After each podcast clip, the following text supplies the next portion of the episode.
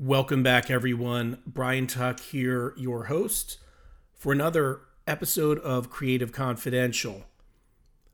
This is going to be a very different kind of episode because normally we are very optimistic, we're very forward looking, we are very go get 'em, very stay on the offensive and attack, attack, attack in that mode to um, achieve your goals, right? Build a plan, execute the plan, uh, make a list, do the action items. And it's become apparent to me the more people I speak with, the more creatives that I work with at my law practice or other musicians that I collaborate with or am friends with, it has become apparent to me that there is an overwhelming sense of fear and fear, uncertainty, depression, and a lot of bad psychological energy that is going to stand in the way of what you are aiming to do whatever your you know whatever your project is. So i thought it would be beneficial today to speak to a professional and my guest i'm very excited about is a therapist in town here with me in beautiful kennett square pennsylvania uh, named wyndon rowe now wyndon is a professional therapist she's also a terrific writer. Uh, you know, mostly non nonfiction, um, but we'll we'll dive into that in a little bit. So there are a lot of lessons to be pulled out of this. There are lessons about validation. There are lessons about recognizing what's going on, being a little bit more introspective, if you will. And I don't want to delay this any more than I already have.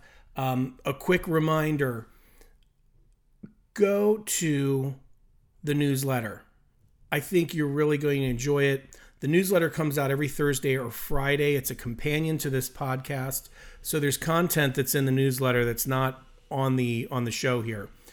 Go to briantuck.substack.com. There's a link to it in the show notes here. It's $5 a month.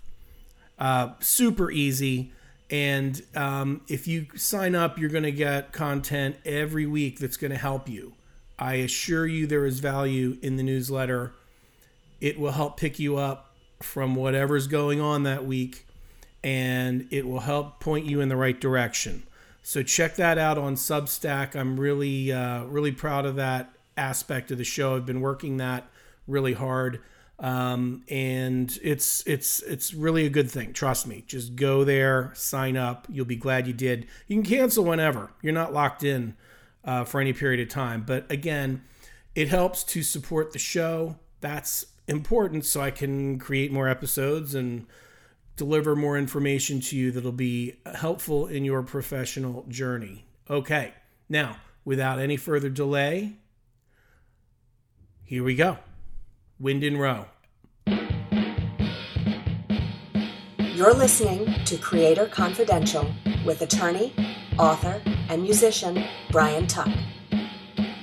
Brian's legal practice is focused on arts and entertainment law, startups, nonprofits, and faith based organizations. To learn more, visit tucklaw.com on the web. Creator Confidential starts now. I'm joined today by Wyndon Rowe, who's the director of the Center for Change in Kennett Square, Pennsylvania, where she works in trauma counseling and mediation. Ms. Rowe has been a guest on a variety of media broadcasts, including Morning Edition, Radio Times, and lectures at Thomas Jefferson University in the Community and Trauma Counseling Graduate Program.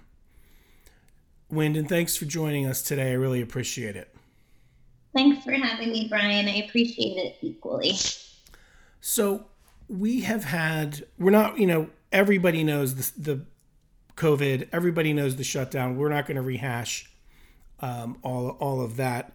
The, the people that, um, that I'm in contact with that listen to the podcast or, or follow the newsletter, tend to be people that work in the creative disciplines, whether they're filmmakers, writers, novelists, actors, musicians, and they're people that work largely in isolation to begin with. They don't have a huge support, you know, network around them.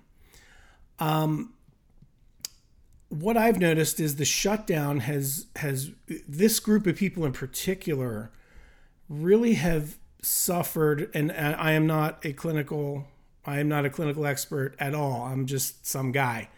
But I mean it seems to me there's been huge upticks in depression and just overall general feelings of despair and I you know and I will say myself included it's it's been you know, when you see an entire year of creative work evaporate uh, because of something we can't see or, you know, that really doesn't seem tangible, um, it's it's tough. And I really wanted to get your perspective today on what those forces are, so we can maybe understand them a little bit better, and then what do we do to help get through this god awful, you know, period that we're in.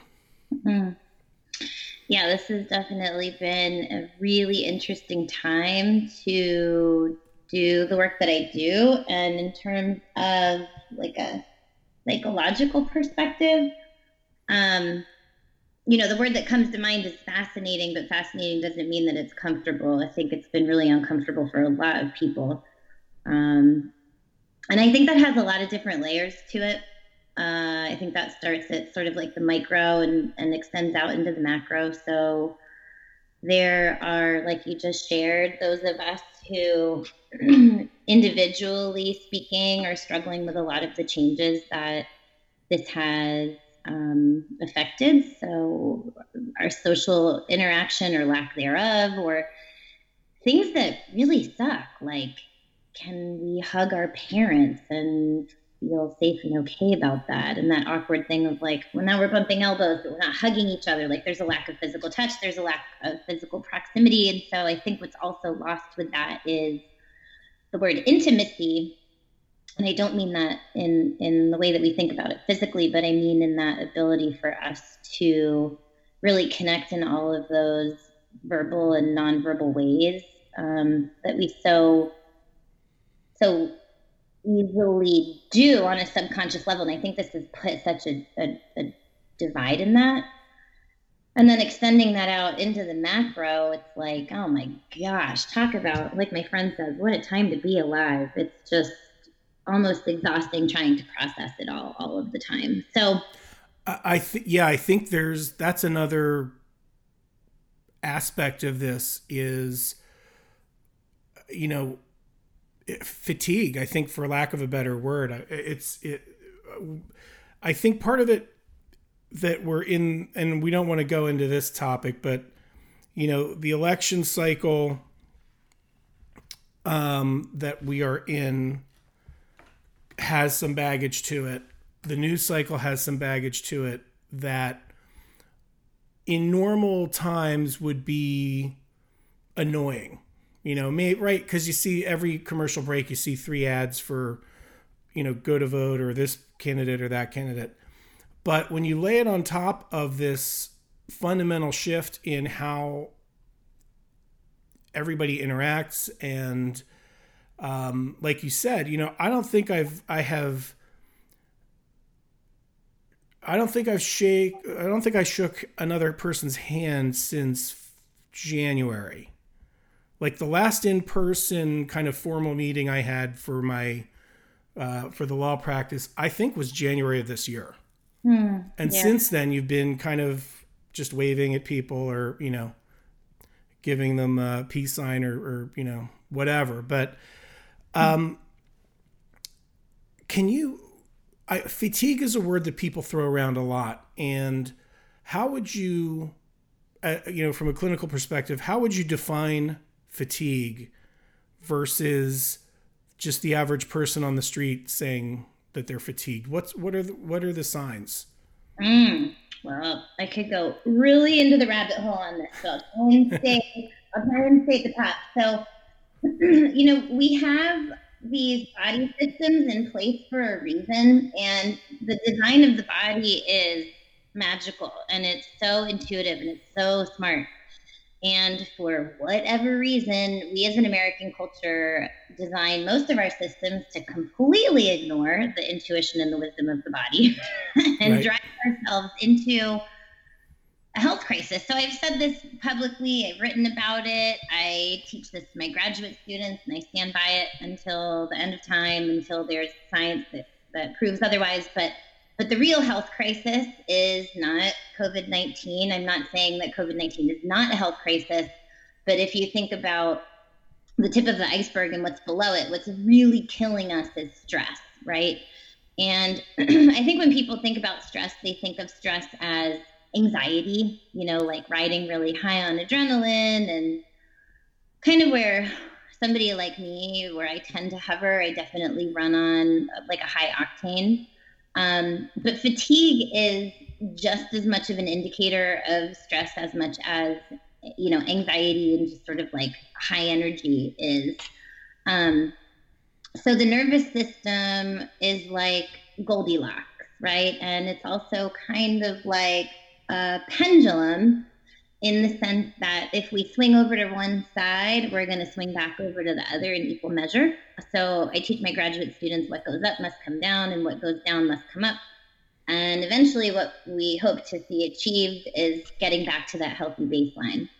Now, trauma, uh, stress, pandemic stress, finances, issues around race, gender equality, blah, blah, blah, you know, the whole list are going to impact that. And in terms of fatigue, uh, it's a symptom that we look for. It's a symptom that we look for. Uh, you know, I look for it and I monitor it in the people that I'm working with, um, where there might be an identified trauma in the history, or there might be something acute, meaning very recent that they're sustaining. But I think for all of us, on a on a global, like national global level, we are already at a deficit in terms of our population health, period. Like that, I would be surprised if there was somebody that would be able to contest that. But we have a cultural mindset where, you know, we'll say we live to work versus working to live. Mm-hmm. Um, and so you take that having already been in place and then add this layer of change and these socio-political dynamics going on. And I think everybody just at the start of the week is already exhausted by it. Um, and so, what are some of the outcomes of that? So, we're going to see a real shift in terms of our ability to feel safe, to connect socially, to feel effective, to experience motivation, or to even have a clue as to what to do with with all of this quick, rapid, unanticipated transition that seems to have been ongoing since March. Um, so, speaking to a question that you asked earlier on that I didn't get to really touch on, I didn't get to go to that lid, is in the creative community, I think that's going to hit triple fold. Um, I did a talk with a group of artists from Maine. I used to live up there, so I stay really connected to that community and was asked to do a Zoom. I think there were like 100 something people on that that are part of um, a statewide association for the arts. And, you know, what is art all about? It's all about community and bringing people together and helping us celebrate or helping us grieve or helping us have really important community dialogues through sound or through visual art or through poetry collaboration and now we have a significant um, I don't want to say a total inability, but a major, major, major setback in, in, in, being able to do that. So, what what's being you know taken away from us right now in that arena is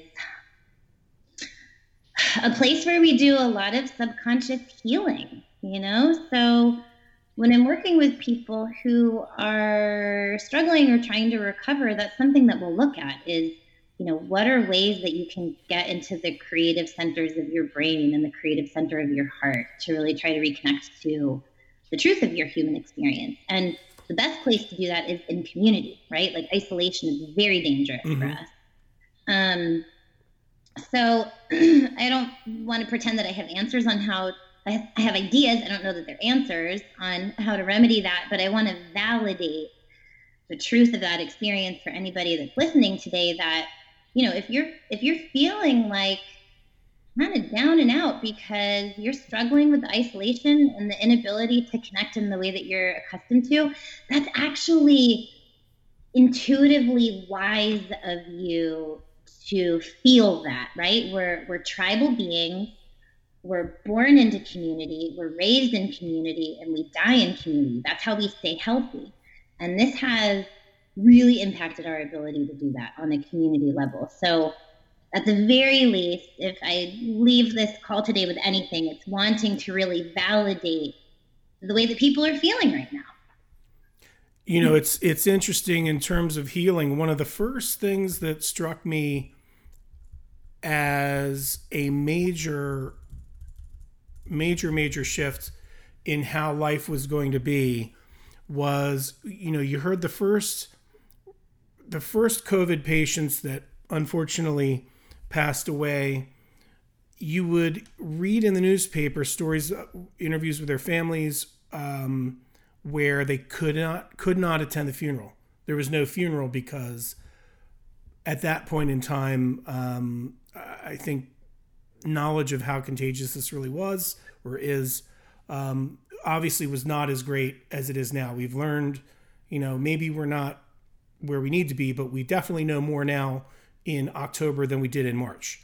But back in March and April, we didn't know a whole lot.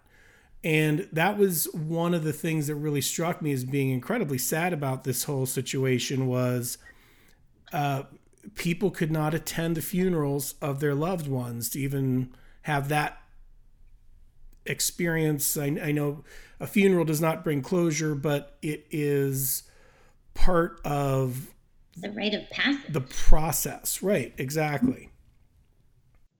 Um, yeah, I mean, and and people very quickly pivoted to being able to run their businesses through, you know, by remote through Zoom or through Skype or or what have you.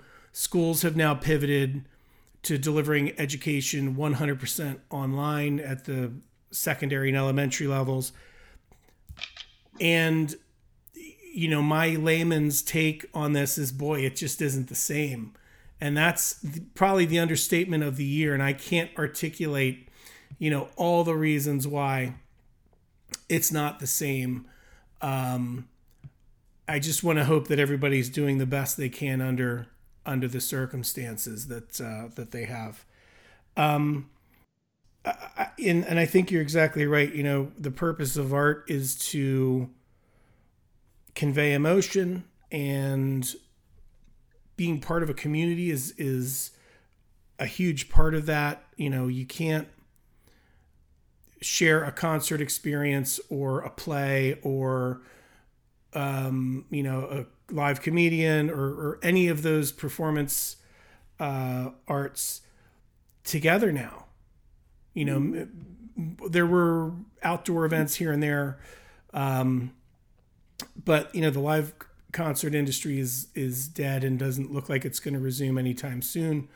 Um, in another way, with sports being without fans, um, that's you know that's another part of it too. That you know we're now on a very micro level. Just speaking for myself, for the last seventeen or eighteen or twenty years, Friday nights was was high school football, and now it isn't like you know friday comes and goes the team plays there's hardly anybody there because of the government restrictions and it, it's you know there's definitely um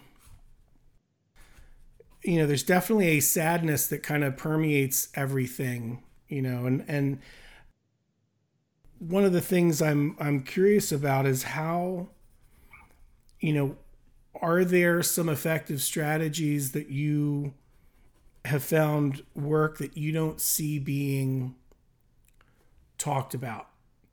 You know what what do you what what's your you know what is your advice for a generic person like me that that can't put you know my finger on why I feel the way I do Um, but like, let's say, let's say I'm less productive at work. I'm less interested in my normal activities that I would find joy in. What should I do? Like, how do I snap myself out of this if I can? Or can or can I? I might not be able to. Well, I'm I'm like jotting things down as you're talking because I'm like all these little things are going off in my head about ideas of of points that you're making.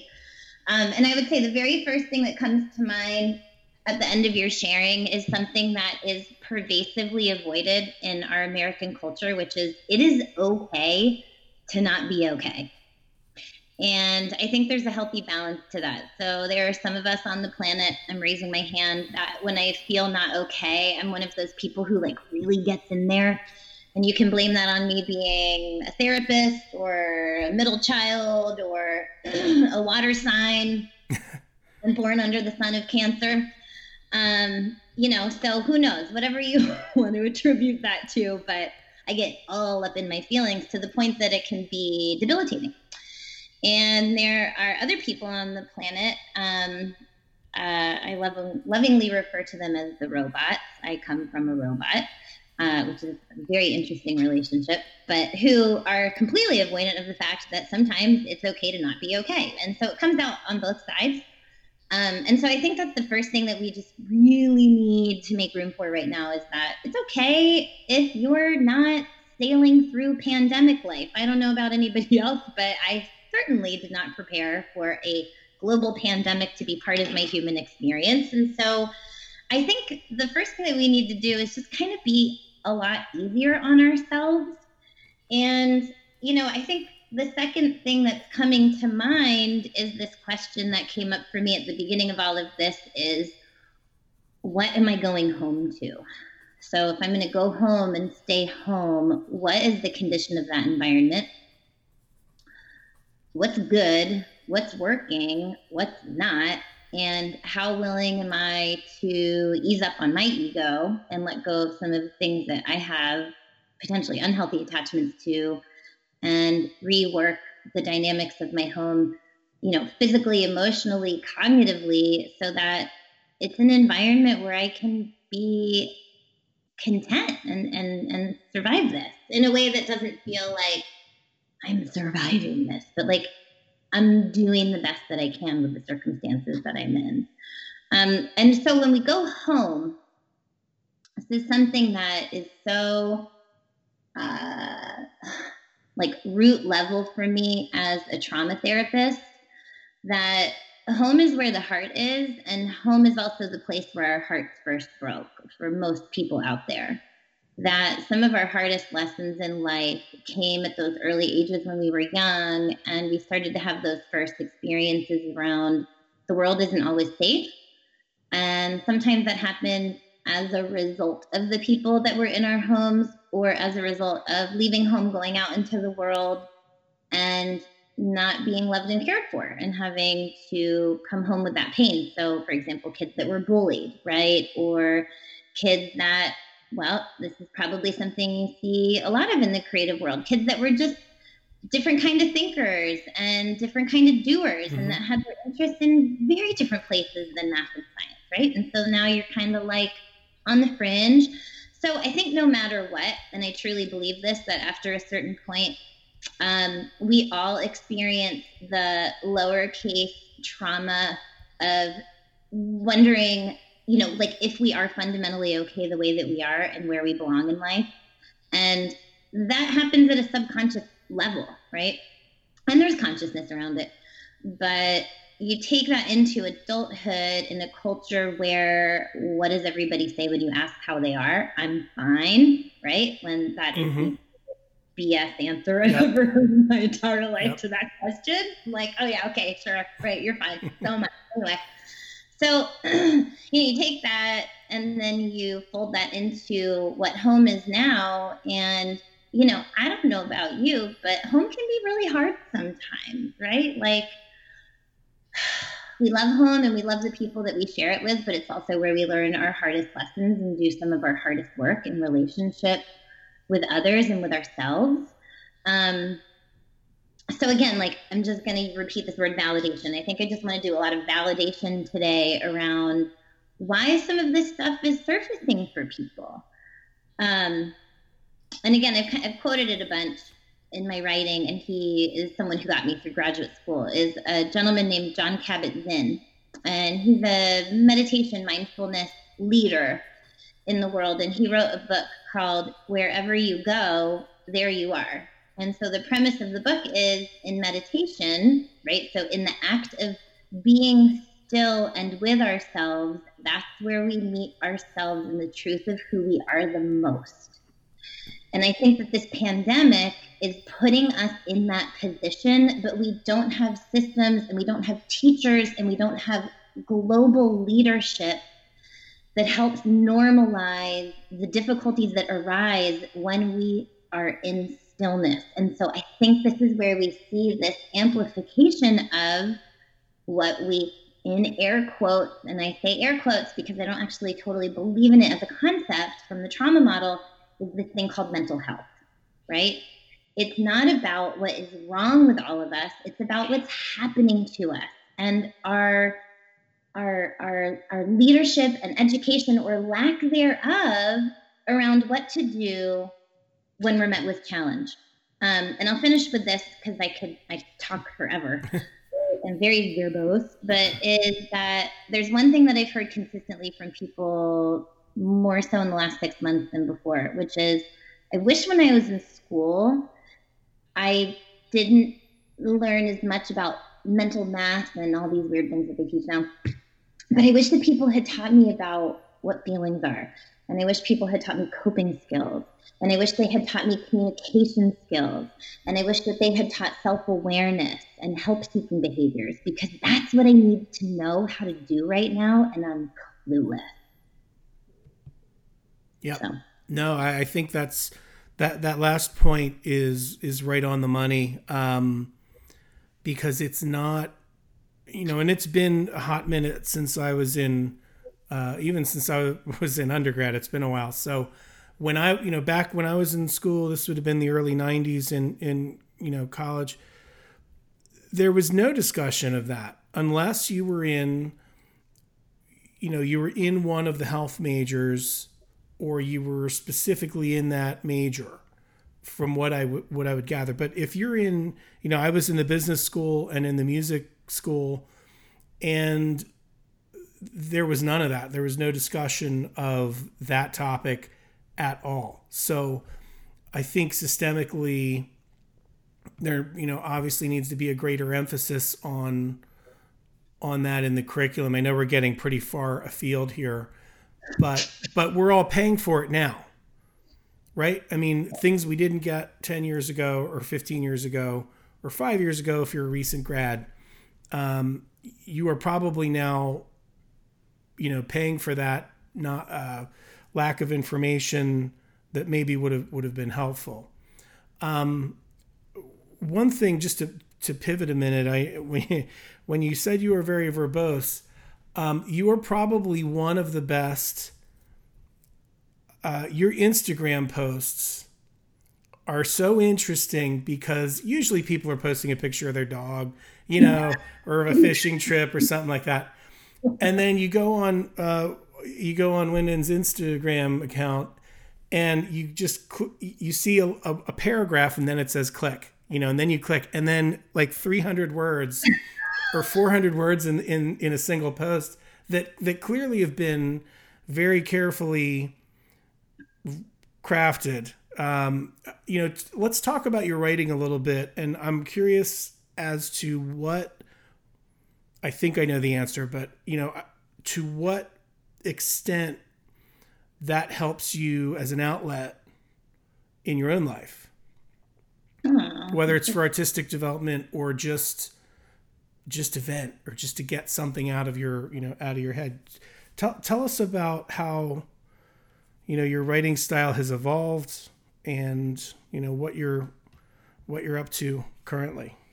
So i'll tell you a secret i write those posts in the moment and I post them and I even sometimes post and then go back and edit before like I am finally good with my work. But um, I write them in the morning from my bed with like half a cup of coffee, all with my thumb, not with a keyboard.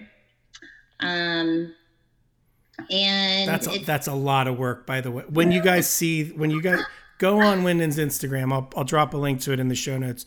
Um, you'll see what I'm talking about. But I'm sorry, I didn't mean to interrupt. No, interrupt away. It's great. Um, yeah, I just I I I'm trying to think when I started. It's been a couple of years that I've been running an Instagram, and I was thinking about this the other day that I started. Um, probably a couple of years ago and i think i had like eight followers and i was like okay. And i still have a pretty like low follower count in terms of like how you know Kim, i watched david letterman interview kim kardashian last night and i was like that is an instagram account you know i'm no yeah. i'm just a few hundred people. But um i think it's twofold. It helps me organize my thoughts around my learning of of you know how we're designed as people. Um, and then, you know, it's a healing process for me too. I mean, I've been through a lot of really, like when I think about what I've been through in 41 years, I'm like, wow, that's like not normal, some of the stuff that's happened in my life. And I, I think part of it is like wanting to give to people some peace and serenity around the ways that we all struggle. Um, and really, like, I just want to change population mindset. Like, I think there's this perpetuation of so much negativity when it doesn't really have to be that way. Like, we're not that complicated, but we create a world that is so complex, unnecessarily so. Um, I'm kind of circling back to who we're really talking to in this podcast today are people who are out there in the world who are who are creative and who want to bring art to the world and and and and I'm sad to say that over time I think we've really stolen away from the power of what art really is and what it means and what it does for us. Um, and I'm hoping that through writing that I'm teaching a couple of different things that I'm teaching um, validation and I'm teaching um, experience. So like how we can experience ourselves in a different way.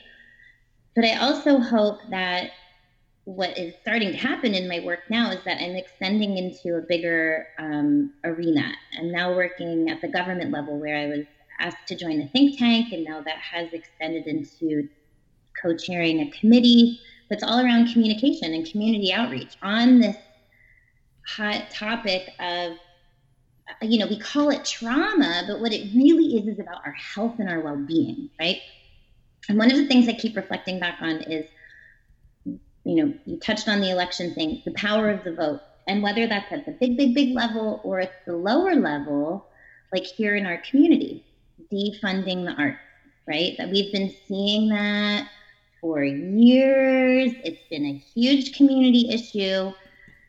And when I look at it from a data level and from a science level and a neuroscience level and a health level, that's actually dangerous to our well-being.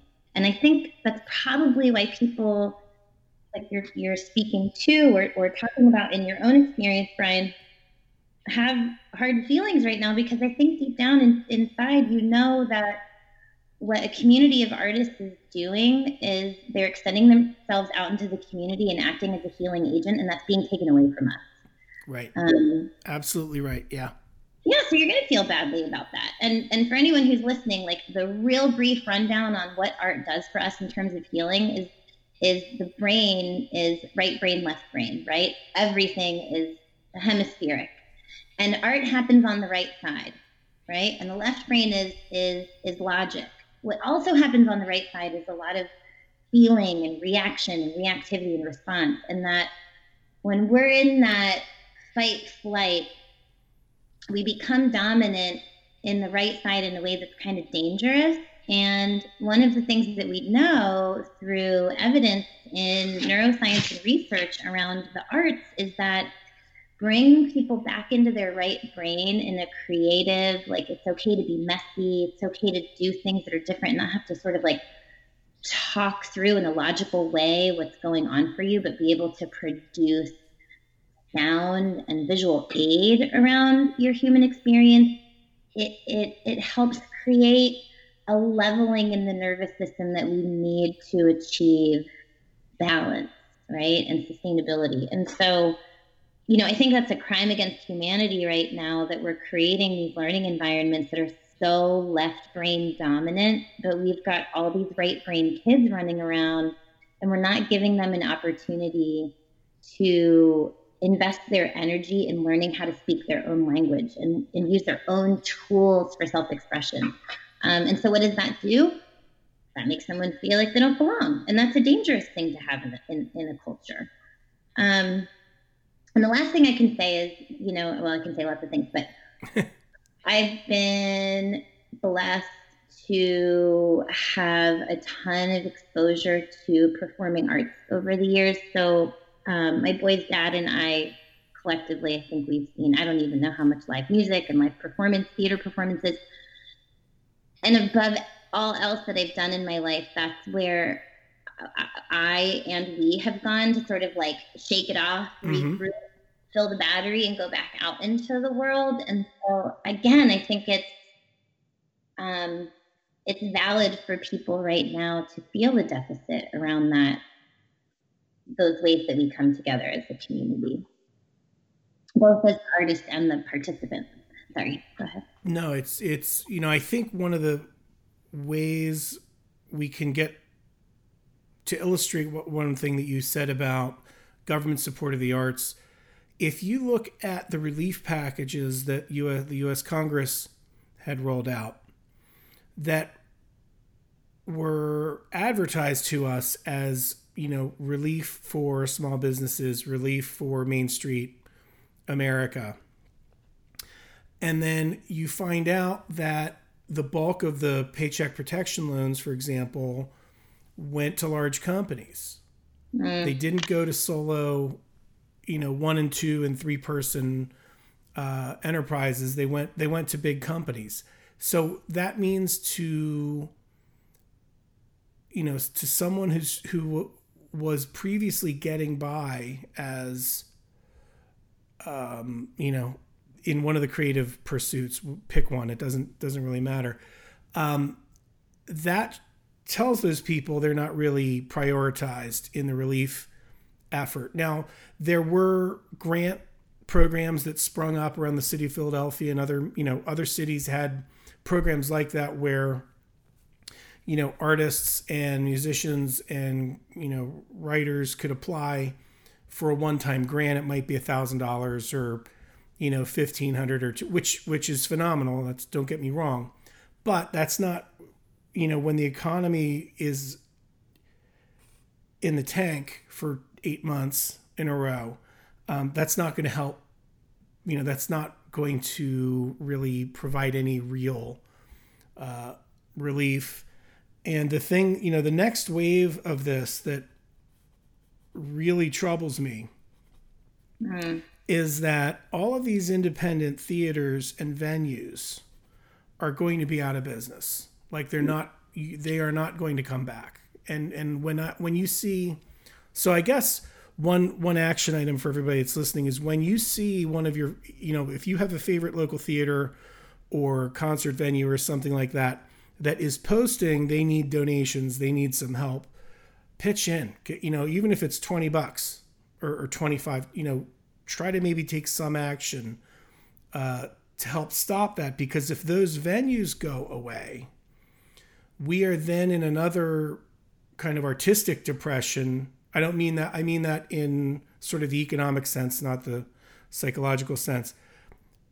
That will cause another long term negative environment that's going to go forward in time another 12 or 18 months until somebody can take the you know like let's say you have a theater up the street from you. Mm. it can't make its mortgage payments. Yeah. uh, the bank takes the building back. By the time that happens to the time a new owner can reopen that venue you're probably looking at 12 to 18 months. Yeah. So let's say COVID gets cured tomorrow, but all the theaters are closed.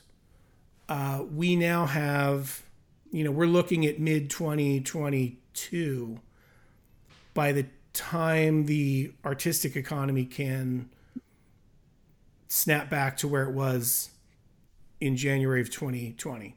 So, you know, something to think about. I know every I know times are tough for everybody uh, on that front, but if you if you see a venue that needs some help, or a person that needs some help for that matter, um, you know, try to do try to do something. I think that would be one of the le- one of the lessons of uh, of this discussion. Oh, sure. Yeah, I mean, I'm trying to do little things like double and triple tipping when they go out for a meal, or if yeah. In Kennett, there was a gentleman who was um, yep. Street performer the other night playing music, and I think I put a twenty dollar bill in his tip jar. And I'm in a position where, you know, I, can do that with my, you know, home economy every once in a while. I can't make it a habit, but I, I try to when able because it's like god you know I, th- I was thinking about this the other day like how art brings us through hard times like i was thinking about hemingway and for whom the bells toll or farewell to arms or a movable feast and how he wrote in these times in life that were so catastrophic, you know, in terms of societal change during wartime. And like all of the different musicians that put those stories to to music or um, like when I was in southern Spain, I remember a, a painter that had done a rendition of the Last Supper, but he had put instead of um, Jesus and the disciples, it was all at the time who he identified as world dictators at the table instead. And just thinking about like how awesome artwork is. Like we go into people's homes, what do we notice? What's hanging on the walls, how the home is decorated. What do we love to do when we get in the car? We love to listen to music when we go out, where do we want to go? We want to go into groups of people where there are performance artists who are bringing entertainment. What are they bringing? They're bringing an ability for us to connect on the community level and to also connect to emotions without having to walk into an office like mine and have an uncomfortable conversation with a counselor. you know, ex- I, I get it. I'm not for everyone. I'm okay with. You know, it's like yeah. this is how it is. So, um, you know, I hope that like I was thinking about, I got to see Bob Weir last year at the Met in Philly. Mm-hmm. Ah, right. so bad. I'm like dying for another Bob Weir at the Met show. But and and what made that amazing was Bob Weir, but it was also my elbow buddy buddies who were dancing and singing along to the music. And you know, I hope very much that we're able to find ways to recreate that. So it might not be right now at, you know, the stadium level. but when I was young, um, Phish was still playing at a bar in Burlington, Vermont. You know what I mean? Mm-hmm. So I yeah. we can go back to some of those grassroots efforts to bring people together and do it in a way that's safe. But I think you're making an extraordinarily important point that, you know, we need to reprioritize our value system right now. Like I log on to the news and I see things like I try not to get on there anymore, but like we're putting a cell tower on the moon. We're spending dollars trying to figure out if there's life in the atmosphere of Venus. And I'm like, all right, we don't have universal health care and homelessness is still an issue along with the opioid epidemic and COVID-19. So why are we putting our attention to those issues? Um, so I hope that what will happen and we'll find out a lot more as the fall unfolds, that there will be a recalibration of what our value system is. Um, and I will say this doing counseling work, I work with all different kinds of people, right? So my training is to hold space for the whole rainbow of fruit flavor when it comes to the human experience. And there are certain things that I find to be consistent across the population, regardless of who you are, who you want to vote for, what your belief system is.